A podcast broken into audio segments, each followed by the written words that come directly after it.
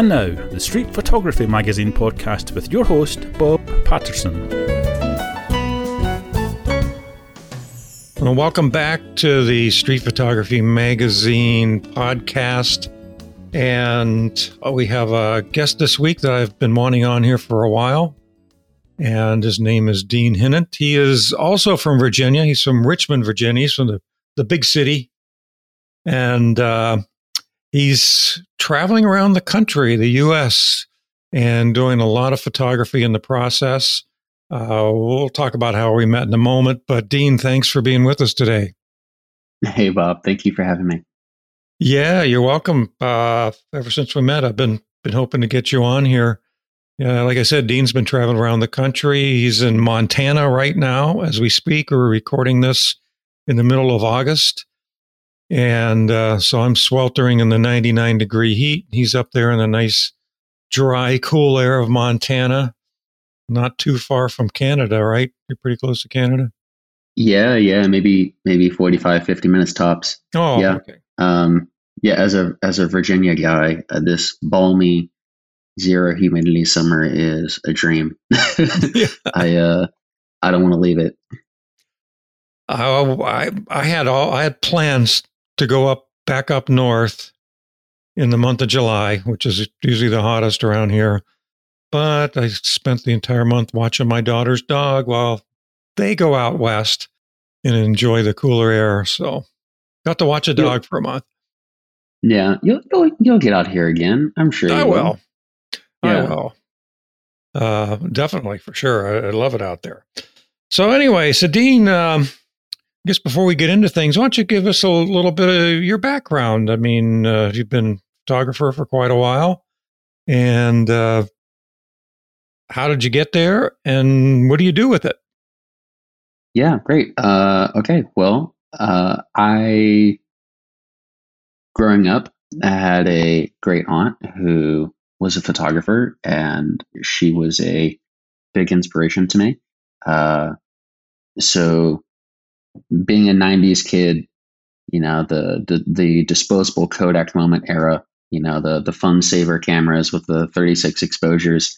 Uh, then my my great aunt, my grandmother, they would always hand me one, you know, at family gatherings or if we were having a, a birthday party for a cousin or something like that, uh, because they just believed in the importance of having photos, you know, for family. And oh, the routine that got set up in my head was every time the next party or event happened, I would get to see the developed photos from the previous party because they had to take the film in and get it developed. Uh, and we all lived in town, so it was frequent enough that uh, I developed a a childhood rhythm of associating family with photography. So as I got older, didn't really do much with it through my teen years. I was always interested in in making photos, uh, but I really had an interesting period of life in 2011. A lot was going on, and so I went backpacking for six months.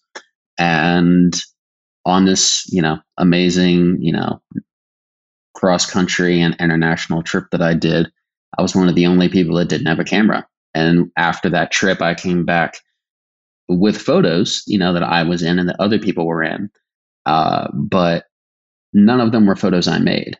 And I had this sort of interesting, I guess, shift mentally of, you know, coming to the place of saying, okay, obviously, you know, I, I like to remember things and, and moments matter a lot to me, uh, but they seem to matter to me a lot.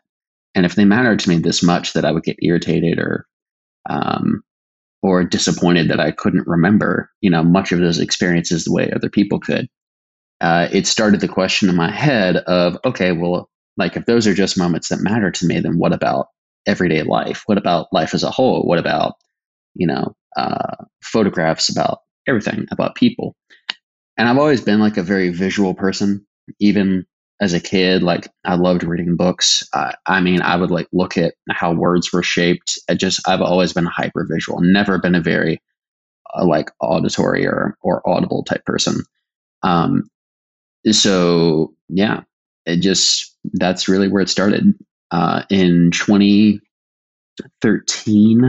I finally got like my first camera, and it was like a T3, like a 10 megapixel, two frame a second little uh, little beginner camera. But I used it for six years, you know, just learning on it, and uh, you know, I used it all through college and even after college. Um, it wasn't until 20 i guess 2018 that i really got the chance to invest in into some more professional gear and start using uh, a camera at a higher level and yeah that's that's kind of where it started and and where it went and um, obviously where i'm at now is i'm driving across the country and uh, yeah i'm i'm pretty excited to do it so yeah, that's cool. It's funny you mentioned those uh, single use cameras. I always call them throwaway cameras. They used to be when you go to a wedding, they would, you know, the couple would put one of those on every table mm-hmm. and encourage people to pick them up and take whatever photos they want. I thought that was the coolest thing. Of course, now everybody does it with their phone, but you know, so they get those cameras back and have the film developed and uh, see what their you know whatever what everybody's vision was yeah i um i use film and digital now uh back to back uh and being able to use film at the moment i'm very appreciative of. I know that it's got a bit of a trend right now in the photography community uh but i think it's a good thing that people are using it. I definitely think that technology is a process of design, meaning photographic gear is just going to perpetually evolve, you know, as life moves forward. Uh, but I don't think that, you know, that evolution or that change or that shift in gear, uh, for me personally, will ever take away from the fact that I, I associate the value of making photographs from the, from the value of uh, of living, you know, from the, from the act of living, engaging, and hmm. interacting with the world around you. So, yeah. Well, I've got to tell everybody how uh, how we met uh, back in June. I live in I tell I say this a lot. I guess I live in Charlottesville, Virginia. Dean's from not too far away in Richmond, about about an hour, and uh, we have a camera store here called Pro Camera. And it's a really cool store, I've got to say. If you ever find yourself in our little town, you're a photographer, you have to go there. And they sponsored a photo walk. Um, I happen to be friendly with a group in Fredericksburg, who, the uh, Fredericksburg Street Photography Collective. And they decided to make that like a little day trip. So they came down, which was really cool because got to meet everybody in person and we were hanging out and uh, we went to the camera store and there were all these other people there for the photo walk. And dean was one of them. And so he starts to tell us how he's just getting ready to leave on a, a trip. He's going to travel around the us and photograph you know his experiences. And most of the guys there with me they were middle aged and they were going crazy over it. Everyone's going, "Wow, I wish I would have done that. when can yeah. I do that?" And uh, you know, so now we're all living vicariously through Dean's trip, although he doesn't know that. Thanks, man. So I'm going to tell him you're on here.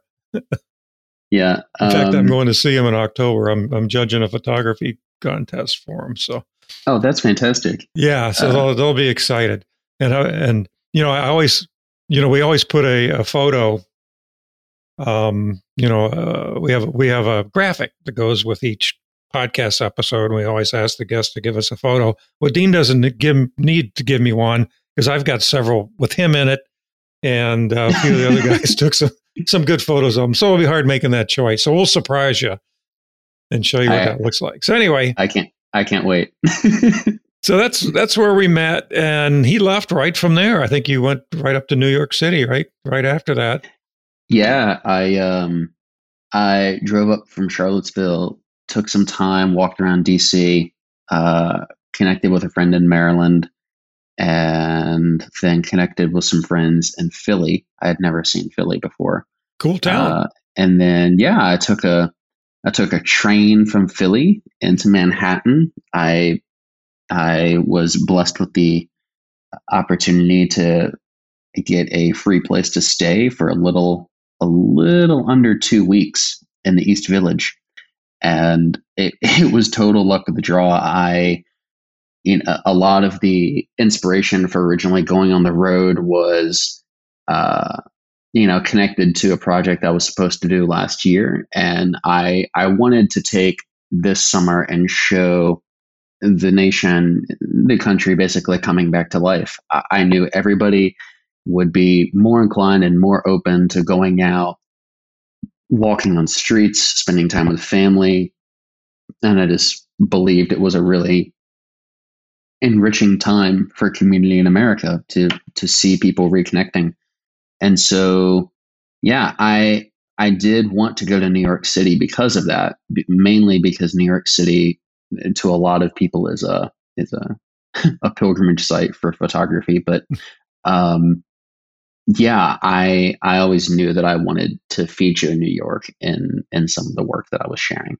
So initially I was only planning on being there for two or three days, and then my lodging fell through, and uh, you know I'm on a budget, so lodging definitely impacts how much further or how much further I could go.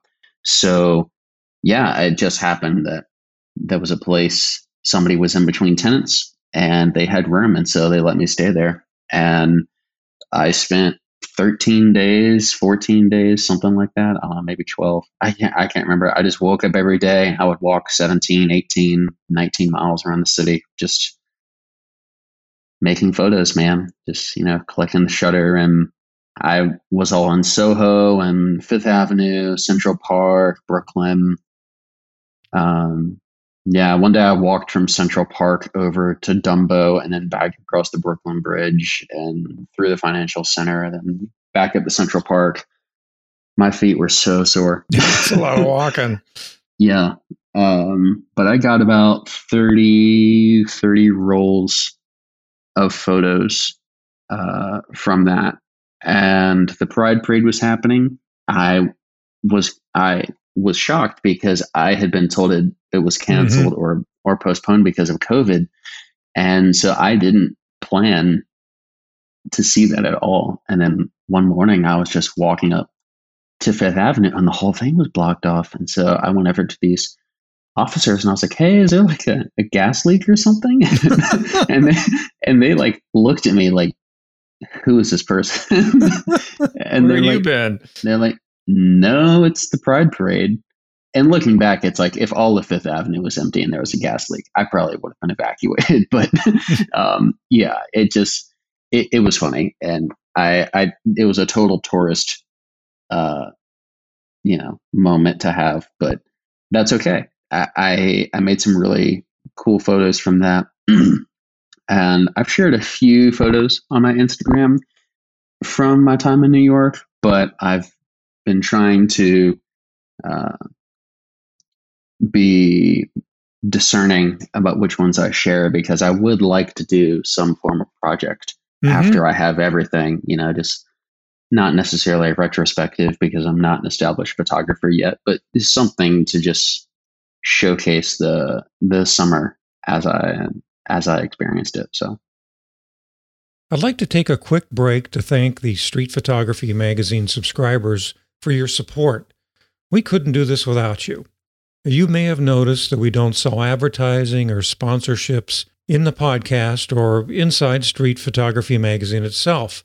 And that's because we want to be completely objective about the work we publish and the services and gear that we cover. Our only constituent is you, our listeners and readers. So if you like what we're doing, you can support the show by subscribing to Street Photography Magazine. It's only $5 per month, and you can do it by visiting streetphotographymagazine.com slash subscribe. And now back to the show. So you're shooting primarily film. I take it. I know when I well, when I met you, you were shooting film. Do you have you have like a Leica six or something? Yeah, I have a I have a Leica M6, uh, and I also have a Fuji X-T4. Oh. Um, I do. Yep. And so Yeah, I've used great. that some um, to give, I guess, your your listeners a little bit of context. Uh, you know, and share a bit of my COVID story. I, I had a lot lined up before COVID. I had a job uh, that was going to let me do international project management. I was Yeah. going to go to 16 different countries. I think I was going to, I think the tentative list that I've been given was Paris, London, uh, Edinburgh, Scotland, Milan, Rome, Oh, wow. Munich, uh, Madrid. I was going to go to Kiev, Ukraine, Hungary. I was going to be in Singapore. Was going to go to Tokyo during the Olympics, except like last summer, like not this summer. Uh, I think Sydney, Australia. It was this amazing opportunity I had. They were just looking for somebody to essentially do admin and, and go through and check off boxes and make sure this, you know, global rollout for a contract was being done. And I was over the moon because I was, you know, going to make enough to considerably pay down some of my student loans. I was going to be able to make photos from all over the world, have a portfolio that, you know, was straight out of my dreams. And yeah, I was on a project in San Francisco. And then I was on one of the last flights out of it.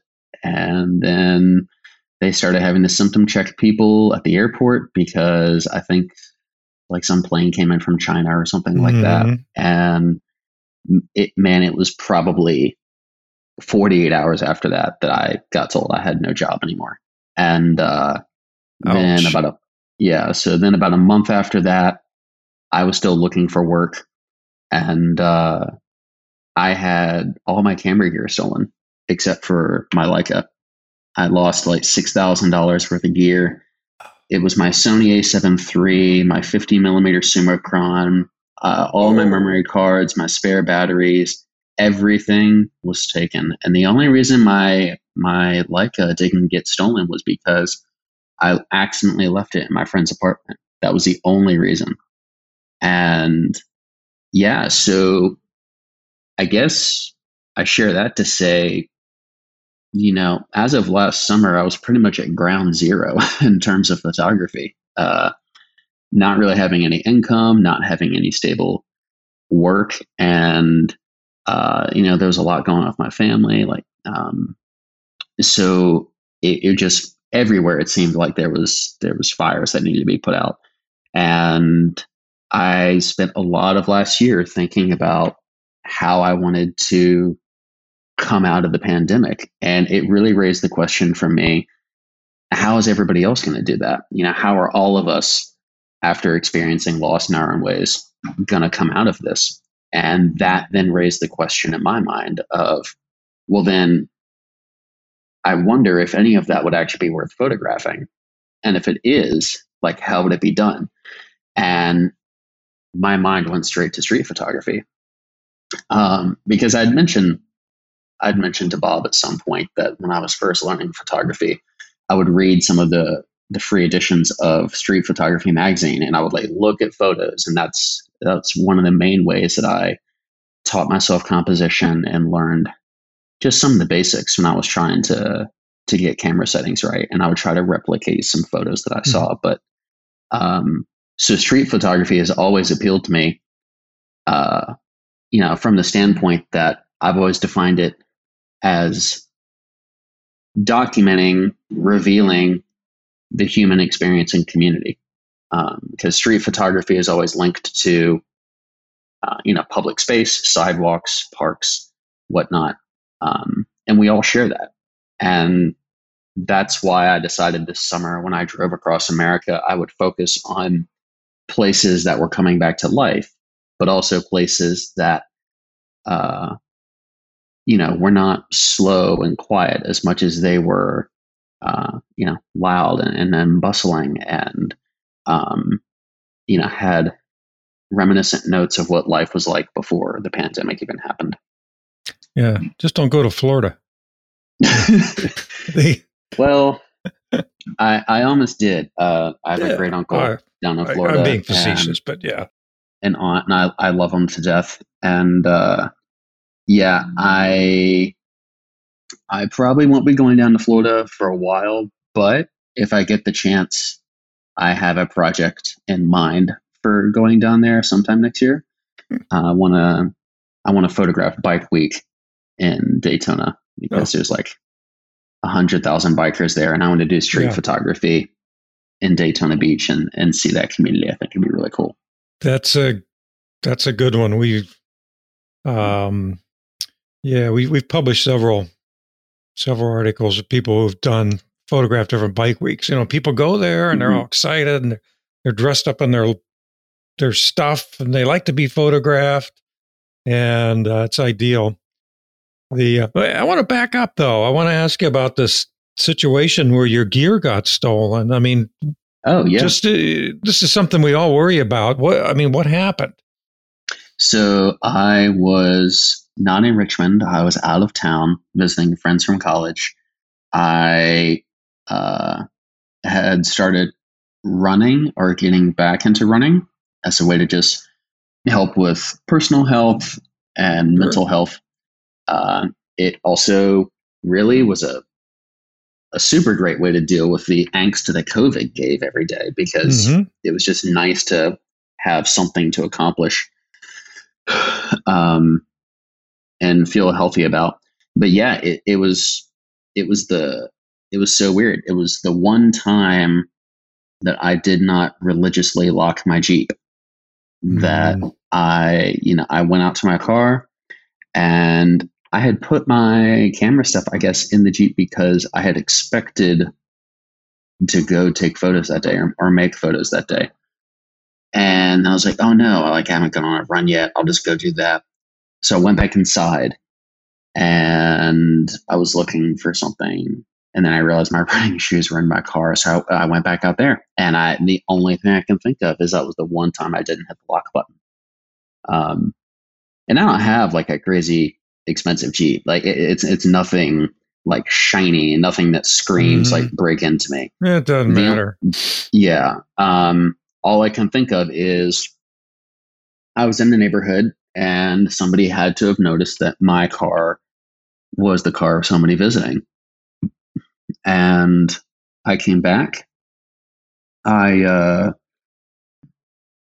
yeah, I packed up my car and I and I drove all the way back to Richmond. It was so weird because in my head I had already gone through the mental checklist. I knew my Mhm. bag was already in my car.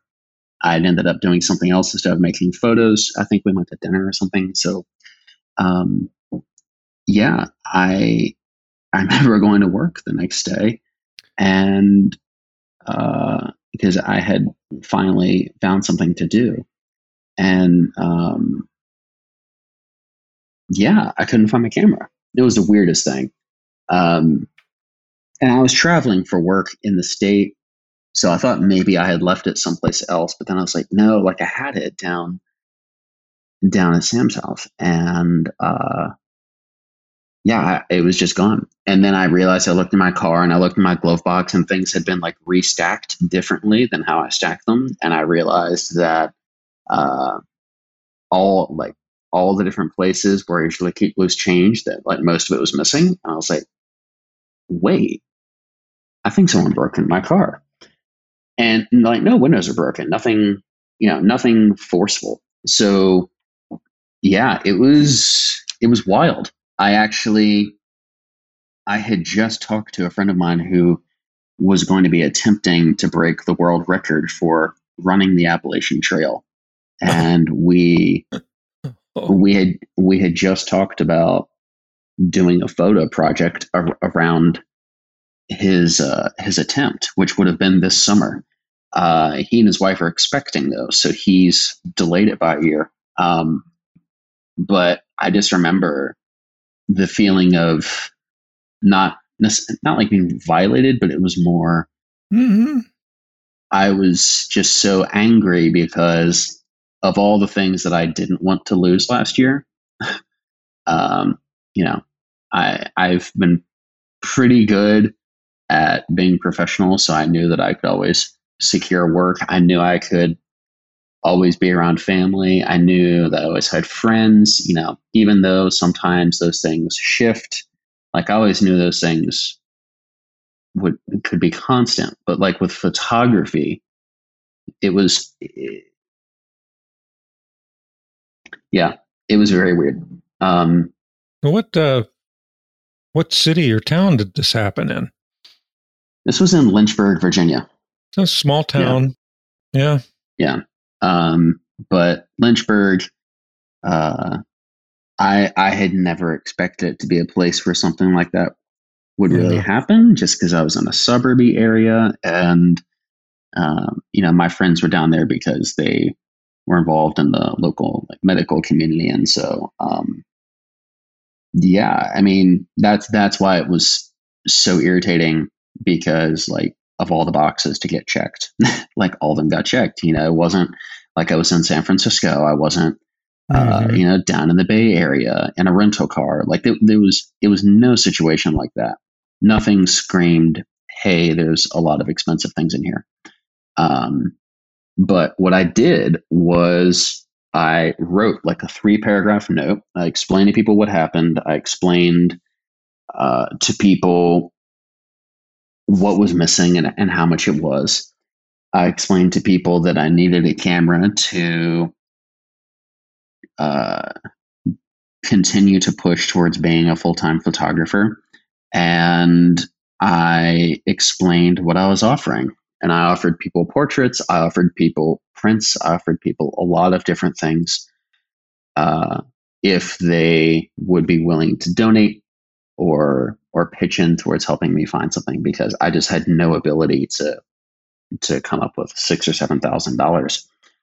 And uh, in 48 hours, it just got sent all over social media. Friends were sending it to friends. Uh, people were posting it online, and I ended up raising about twenty two hundred dollars twenty three hundred dollars in my forty just That's from wonderful. people who knew me or people Yeah. who hadn't known me, and uh, it was really humbling. Um, but it also gave me the chance to get my Fuji camera, which I bought from Richmond Camera, um, and yeah, I I used that uh, to really set myself up for what I wanted to do this summer. And after that, I was like, okay, you know, it's game time and I need to, I need to really push myself uh, because if I'm not going to be working on the Appalachian Trail for 40 days doing photography, uh, and if COVID is going to be a thing where, you know, hopefully we'll have a vaccine and, and normal life will resume, I want to do something next summer that's that's going to help me finally push through and and get the ph- photographic portfolio that I want. Uh, something that will help give me the chance to pursue more freelance work, uh, showcase more of my talent, um, because I, I really was starting to feel that I was coming close to a good uh, look to my photographs, uh, or just like a, a personal style Mhm. to them and I really love color. And so I already knew the, the types of colors I wanted. And so I would spend hours every night instead of watching TV. I would be on Google Maps looking at different cities. I would be looking at festival events and state fairs. I, I was researching for, for weeks and weeks on end and living off of peanut butter and vegetables and not blowing money, not I mean not spending a dime anywhere out of place, uh, working overtime if I could. Uh, yeah, and I made it through the pandemic, and I I got to the point where I could actually take this summer and drive around America, and I was so excited. Uh, I've actually managed to be able to stay with friends or people I know or friends of friends this entire summer and not have to pay for any lodging, um, which is amazing.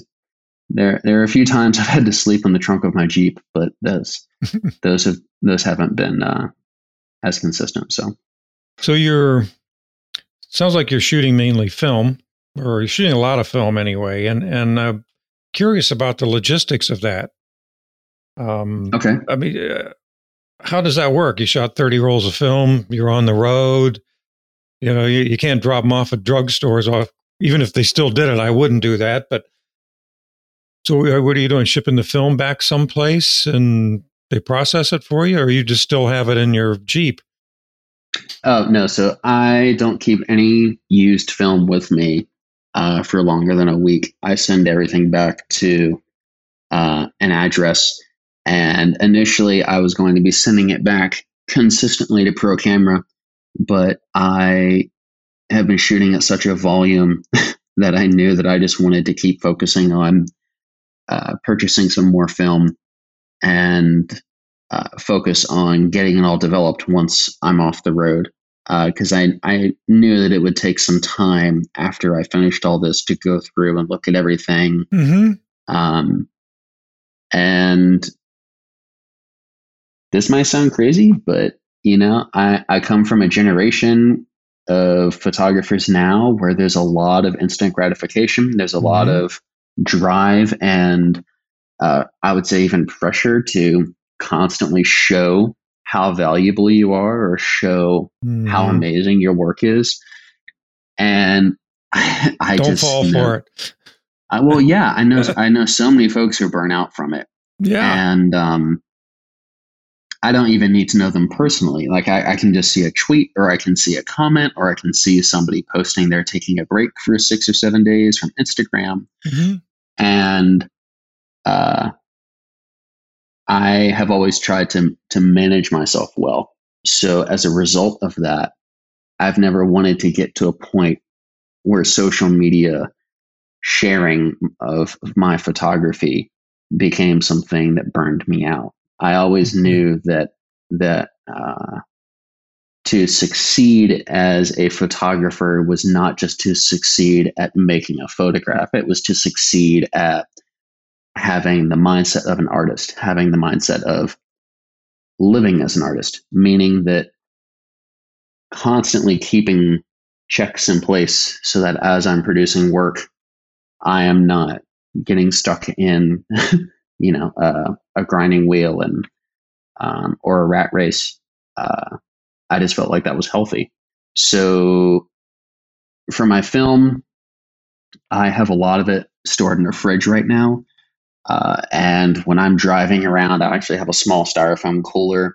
Mm-hmm. And I just keep the film in there because even that little bit of insulation, uh, like covered up with some shirts and stuff, it does keep it out of the heat, especially if the AC is on in my car. So I don't have to worry too much about extreme temperature differences. Uh, beyond that, um, most of the the film I'm shooting is color at like 400 speed, maybe 800 speed.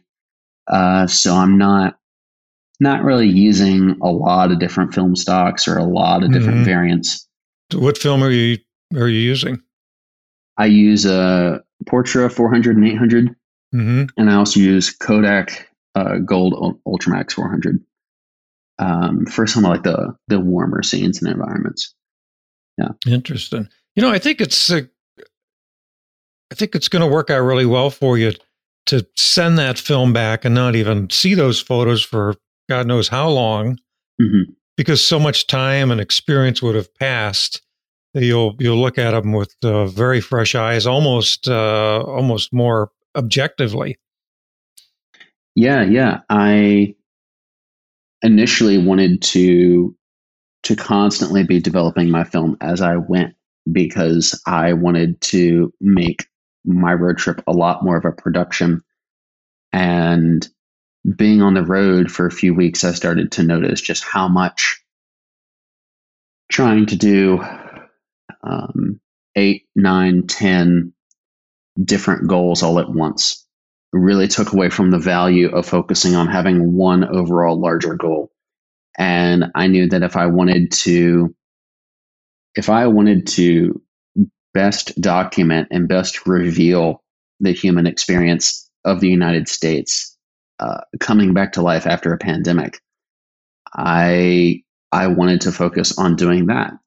And uh, you know, if I was working with a company where we needed to constantly have those assets being developed and Yeah. being shared, that would, would that would be one thing. Yeah. If I if I was you know working with like for an agency or if I was working for a publication where there were deadlines, if all of that was happening, again, that that would be a totally different circumstance. hmm Uh, but for what I'm doing right now, I'm pretty much, you know, the the, the captain of my ship, and uh, I knew that the best thing for you know the crew of one was to just focus on making photos, and I did not, I did not want to spend a lot of time taking away from that. So So are you doing the same thing with with your digital photos? Are you just like leaving them on the card and Yeah.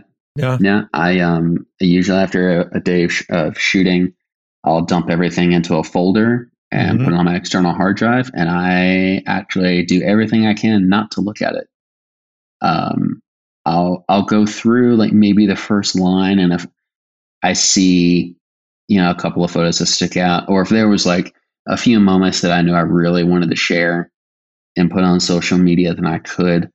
Uh, but yeah, I've just been collecting, gathering. So I've probably got uh, what, probably close to a thousand photos from New York, just on film. Uh, a, bu- a bunch of others from. I, I was in Nash. I was in Nashville on Fourth of July.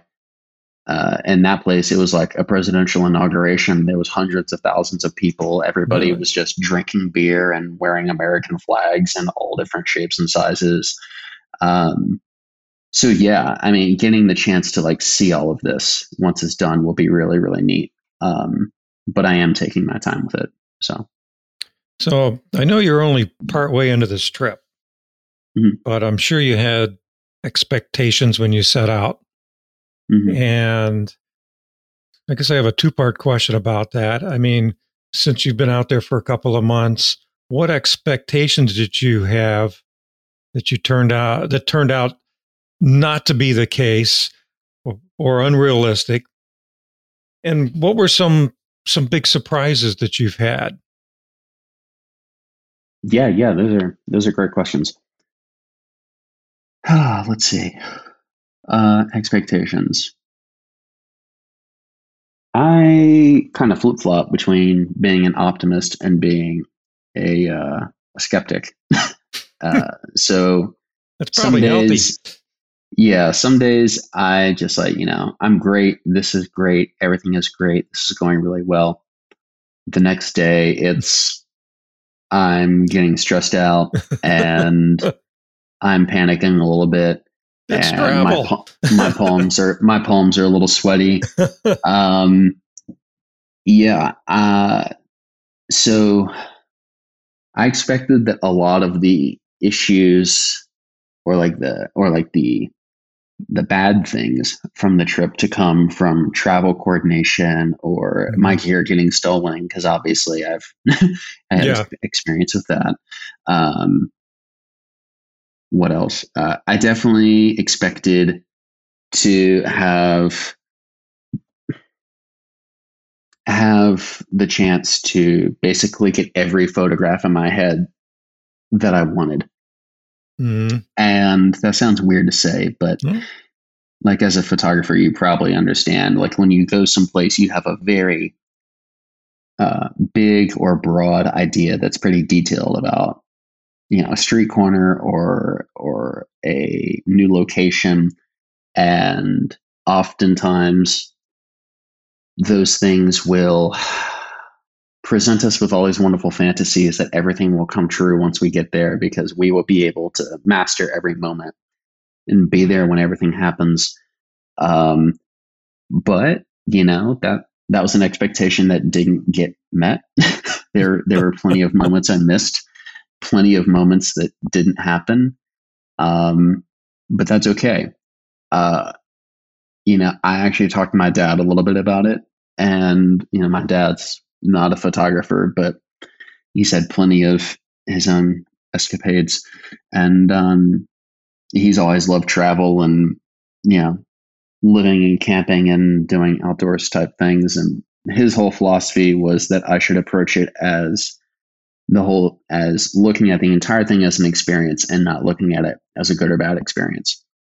Yeah. Um, and that was pretty good encouragement. So, um, yeah, I think what was most surprising to me was uh, being able to see like just how different places are. Uh, like I knew New York would be its own flavor. I knew Nashville would have a bit of its own flavor. Cities generally all are kind of the same. You know, you have an art area, you have a, mm-hmm. a manufacturing area. Um, all of those like recipe cards are kind of identical. Uh, but like the individual people that that live in different places and and their motivations for why they're out during the day or why they're doing what they're doing, the, the sort of like the rituals that each city has, I found were the most surprising because, you know, what is valued as a, as a, as a public interaction in Nashville is pretty different than what's valued, you know, on the street of Soho or uh, in Central Park. Uh, the same way when I was in Texas, there's, there's a completely different energy to the people of Texas. Um, I really didn't believe Texas was its own country until I went there yeah. and photo and photographed the rodeo crews. I mean, everybody there is such an intense character study, man, or, or character to study.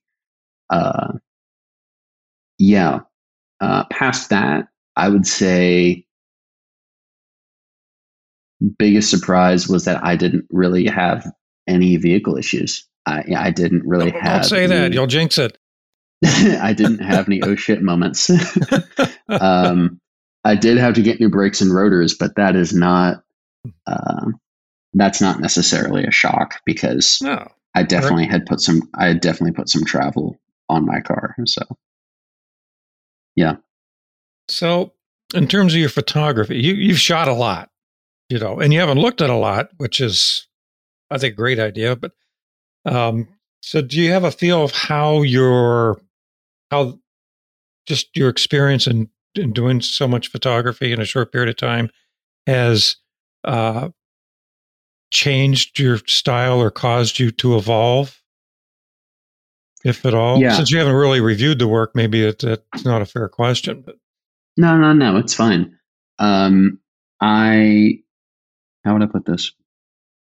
In terms of looking at my photographs, I definitely have tried to avoid combing like repeatedly over and over again through um, through the images. The uh, the film that I have from Nashville, the film I have from Texas, the film that I have from Missouri, the film that I have from the majority of places I've been hasn't even been developed yet.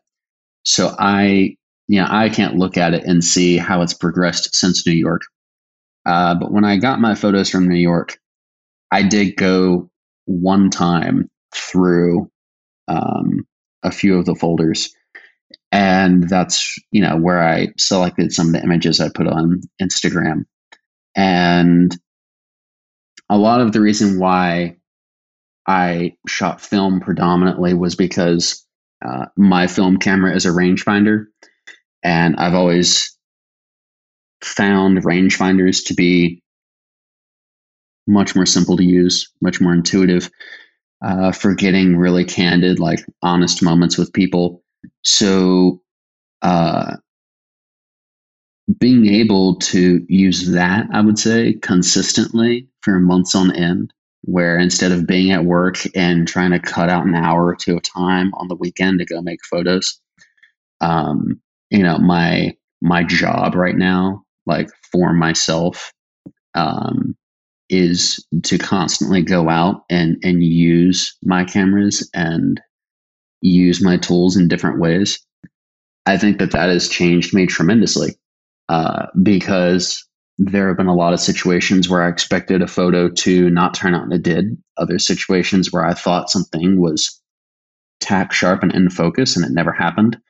Um, yeah, I, I've learned so much about making a photograph, and I've learned so much about the the work that actually really goes into it, and um, it's taught me a lot about the value of an image and the value of what goes into uh, making a moment become something that can be shared, you know, till the end of time. Uh, that sounds kind of like meta philosophical, but that's that's a bit of my head, and that's that's how I've started to view my photography. So, uh, and, and I guess on another practical level, in terms of how it's changed me, it's definitely made me feel more professional uh, and more capable, uh, and has given me a lot of confidence because uh, like as you said at the beginning of the podcast, you know, a lot of people haven't just picked up and driven across the country, and it's it's something that's fantasized about, and it's something that's uh, how would I put it? It's it's you know it's a daydream. It's it's something that anybody would love to do, and the fact that I have the you know the privilege of of being able to do it is major. But a lot of that also is because the fact that I'm doing it to make photographs. I'm not doing it just to to see the country or explore it. Um, I'm actively every day waking up with the question of what's the story of of the nation right now? What what's the story of the country? What's the story of people in the communities? What's the story of life as it's you know as it's coming back together? And so having the exercise of of focusing on those questions every single day, I think has changed me tremendously. The um, is there some place or something you've done or during this trip that you wish you hadn't have done? You know, you went to a place and thought, "Oh my, this was awful. I wish I would have skipped it and done something else. I wasted a whole day or a whole week." Yeah. Um, the Brooklyn, the the Brooklyn Bridge. I, I went to the Brooklyn Bridge thinking, oh, it's the Brooklyn Bridge. There's so many people going on it. I can just walk it back and forth all day. And it was good, but it just it wasn't really it wasn't really vibing with me. And it's not that I hate the Brooklyn Bridge. There's no animosity towards it. I, I love New York. The food is the food is amazing. Um, yeah. The people are great, and I I I went to the Brooklyn Bridge because it's the Brooklyn Bridge. Everybody photographs it. Uh, it's it's iconic, and it just, maybe it was an off day, but I wish that I had taken the day instead of walking around that, and I wish that I had gone someplace you know, different. Mainly because uh, I didn't really feel that the photos that I got from there were uh, were my strongest. But I think our failures or our negative experiences offer as much value as our positive ones. Absolutely. Uh, so even though I would have liked to do something else, I still have to acknowledge that I did it, and uh, and what I was able to bring back from there, I think will still still be important in some way. Next time, um, yeah, next time, walk across the Manhattan Bridge. Yeah, maybe just, just maybe don't walk in the it. bike lane. Yeah, um, I, I I almost got hit by a few bikers on the Brooklyn Bridge. They were so annoyed with me because I'm sitting there trying to load my my roll of film, and they're just you know blaring their little horns or whatever it is they have. It was so funny. Um, yeah, I probably, if I had done it differently, I would have spent more time in Times Square and I w- would have spent the day there. Uh, just because it was it was very chaotic. I I got a photo from Times Square. I'll I'll text it to you, but I'm not I'm not going to post it okay. for a while. Um, yeah, it, it's one of my favorite photos I've ever made. It just it has so many little layers and little messages in it. Oh wow! And yeah, I, I'm really excited for people to see it. I'm just waiting for the right time to share it because it's just so cool. Yeah. Yeah, I'd love to see it. And I Yeah. won't show it to anybody else. So, um, yeah, I was glad to see you went to Texas. I love Texas, by the way. I, hmm it's like you say, it's like another country. People are wonderful. And uh, I, I, I know you haven't published a lot of the stuff you did there, but I really like what you have on Instagram from the rodeo. Oh, thank you. Yeah. Yeah. Um, Oh, and I saw Yeah, one of your photos got picked up by a newspaper. The, the Yeah, yeah, it did. with the um, whatever you call them, chaps. I don't know. yeah. Uh, some of my friends work at the local profile down in Dallas. And uh, when I told them I was coming through Texas, they they said, "Well, we're actually, you know, interested in covering a bit of the rodeo. A lot of that is because we're, you know, we're trying to show a lot of Texas coming back to life. Even though, uh, you know, some local Texans down there I talked to acted like nothing had changed. But Yeah. I mean, I love Texas. That's that's not really a negative statement about it. It's just Texas is a place where you can live on fifty thousand acres and nobody would really know. yeah. because every, everybody dresses the same. Uh, in New York, people live like two feet apart from each other. So, uh, yeah, te- Texas was fantastic, and they they wanted to feature some some photos of that, and so I went down there and covered it for them, and uh, I was really surprised with how the photos came out, mainly because I hadn't done you know sports related photography uh, since school, and uh, I I loved it. It was it was really neat. Uh, just the intensity of the people and the energy in the room. It was really really cool. I'm curious how my film turned out from there, uh, because with the nature of the rodeo and just how dangerous it can be uh, to be close to it, I definitely had to keep my distance uh, because I didn't want you know dirt getting thrown on my camera lens or on my Mm. face and uh, Mhm. it, it's definitely i mean it's it's a very physical thing to even just be in the audience because you're just reacting to everything that's happening but um yeah the animal the bulls and everything are huge the the people that do it i don't know how they don't have spinal issues because they just get It, it's crazy. thrown all Yeah. over the place man I think Um, they get a lot of broken bones throughout their careers. Yeah. Oh, I'm sure. Uh, it was also the 15th or 16th annual Day of the Cowboy when I went down there, and I, I was not aware.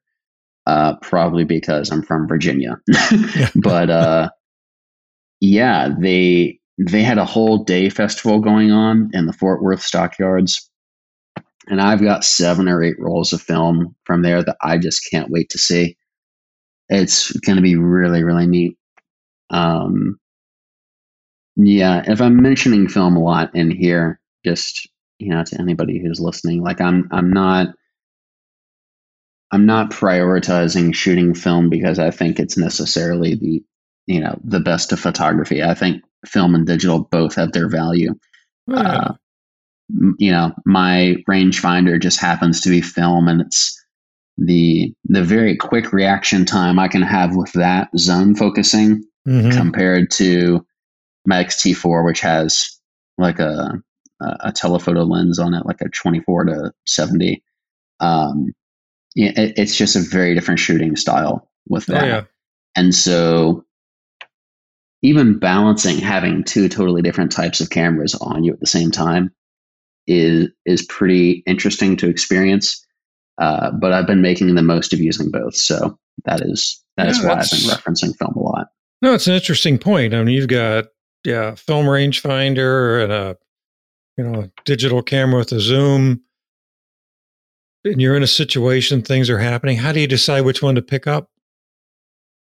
Usually, I will dictate uh, my choices based off of how close I am in proximity to the subject. hmm because my film camera has a 28 millimeter lens on it uh, because my 50 got stolen. So, uh, yeah, if I had a 50 millimeter on my film camera, maybe I would be doing some of my slower work with that, Mhm. doing some more landscape type things, maybe doing, maybe seeking out more portraits with people.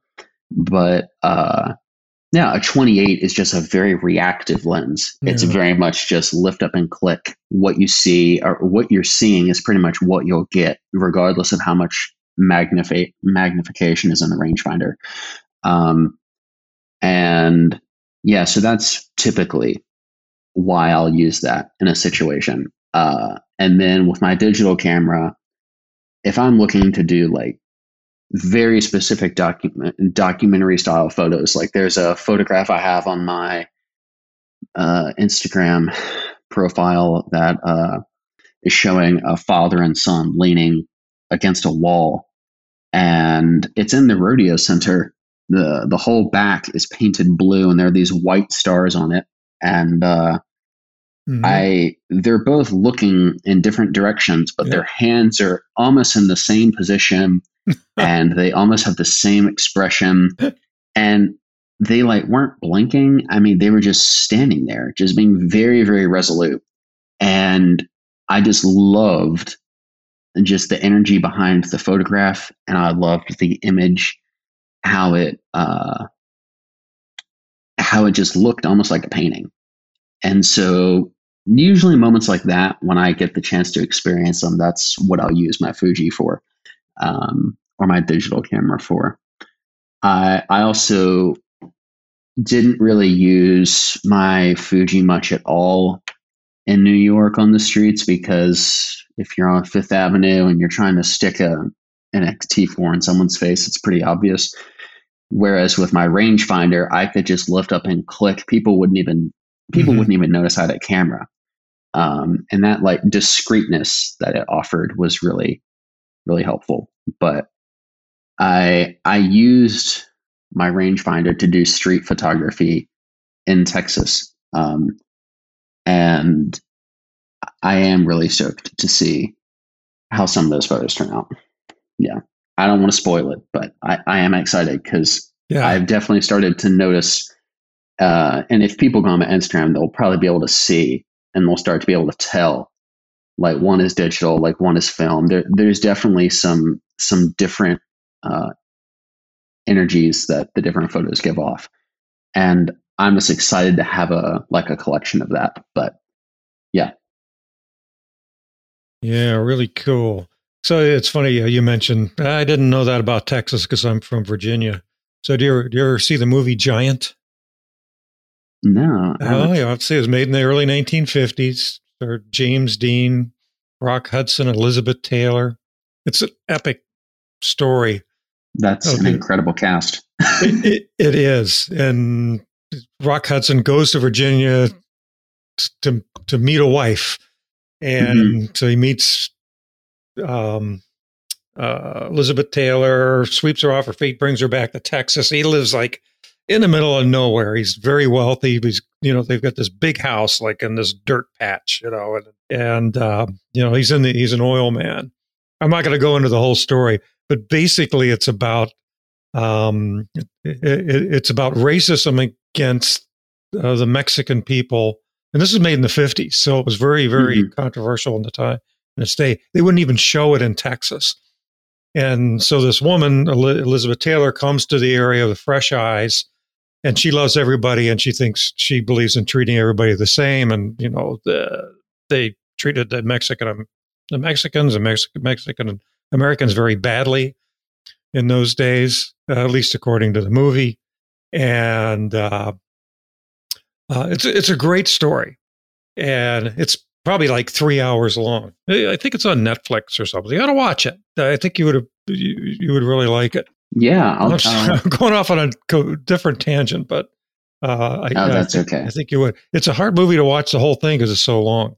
And, uh, and James Dean is like like a hand. He's like a ranch hand, and then he, uh, I won't spoil the story what happens, but No, that sounds interesting. Yeah, I um, I've started to look at vintage movies as a really good source of inspiration for cinematography and and sort of cinematic framing.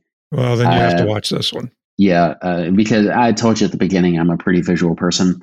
So movies and photo books and um, and magazines have always really informed and I think sort of baked that into my head. Like as a kid, my parents didn't really have money for daycare, and uh, so my mom was a a secretary at my grandparents' law firm, and it's like the most anti-kid environment to live in in the summertime because a law firm Monday through Friday, like 8 a.m. to 4 p.m., is just a dead zone for creativity when you're six or seven years old.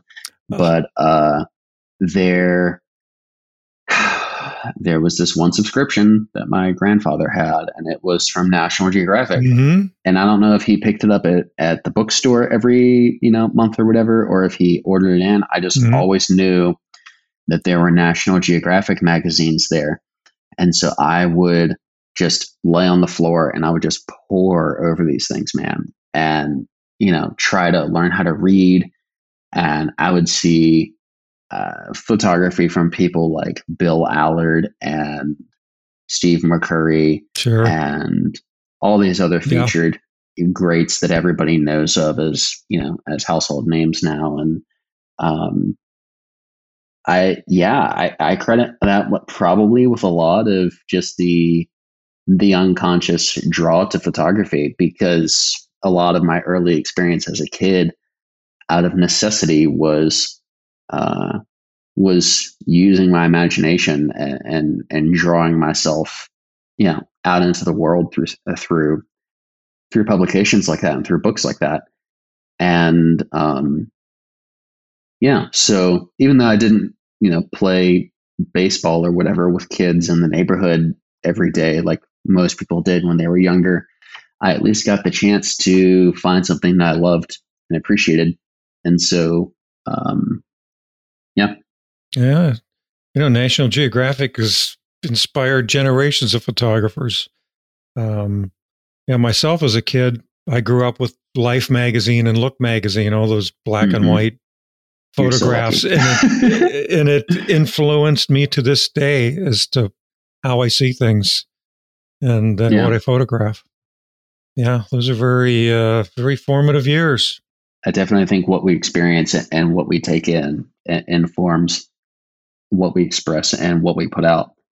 And uh, I think that's the one thing that uh, I've come to appreciate about other photographers I meet is getting the chance to actually understand and better understand their life and where they come from. Mm-hmm. You know, through the way they approach photography. It's really, really cool. Well, Dean, I, I've got to thank you for being here. Uh, been uh, I've been looking forward to this conversation for a couple of months, so I'm glad I had a chance to do it as your as your mid travels. Maybe we can uh, get back and catch up again after you're done. Yeah, I would love that. Uh, thank you so much for having me. I I can't wait to see to see how it turns out. I can't wait to listen to it. And uh, you're great, Bob. I, I really appreciate you and, and, what your team does. And I just want to thank your magazine for, for talking with me. Your thoughts about the show go a long way in helping us decide on the guests and the subjects that we include in each episode. So please take a few moments to write a review in Apple Podcasts or whatever service you use to stream your podcasts. It helps us know if we're on the right track and it helps others to find and enjoy the show. The editor of Street Photography magazine is Ashley Refo, and our audio engineer is Russell Boyd from Weebit Studios, found at weebitstudios.co.uk. I'm Bob Patterson, and this is the Street Photography Magazine podcast, a service of Street Photography Magazine.